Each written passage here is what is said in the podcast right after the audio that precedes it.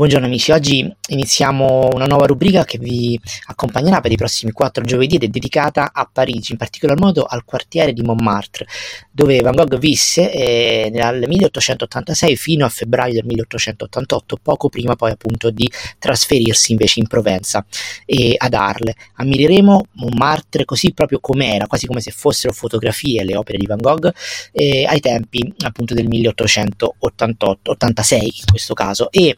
e, ehm, Van Gogh qui ci presenta appunto la collina di eh, Montmartre, quindi la vista dei mulini di Montmartre. L'urbanizzazione non aveva ancora ricoperto di cemento tutta Parigi, non era arrivata fino a Montmartre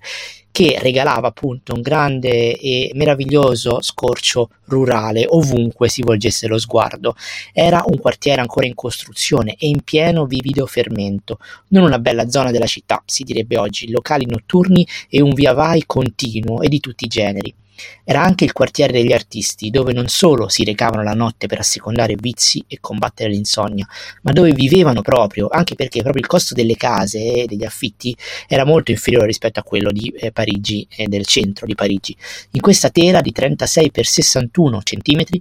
che si trova al Kroller Müller Museum eh, di Otterlo, in Olanda,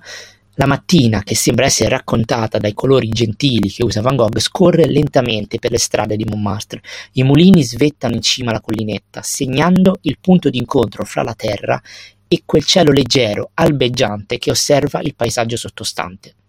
Anche a Parigi Vincent andava spesso a cercare la campagna, così come aveva fatto a Nouenen poco prima, così come farà in Provenza d'Arles poco dopo, e anche a Montmartre si alzava presto e usciva con i suoi attrezzi sotto braccio, Qui ci dona una visione romantica e senza tempo della collina di Montmartre, direi eterna, ai piedi di un nuovo giorno pronto a riempirsi di fermento, quel fermento che l'artista assorbe a Parigi grazie al confronto con altri artisti e poi trasformerà in una sua personalissima voracità cromatica di lì a pochi mesi. Dorme ancora Montmartre, ma Van Gogh è lì, come una sentinella, a raccontarcela in tutta la sua primitiva bellezza.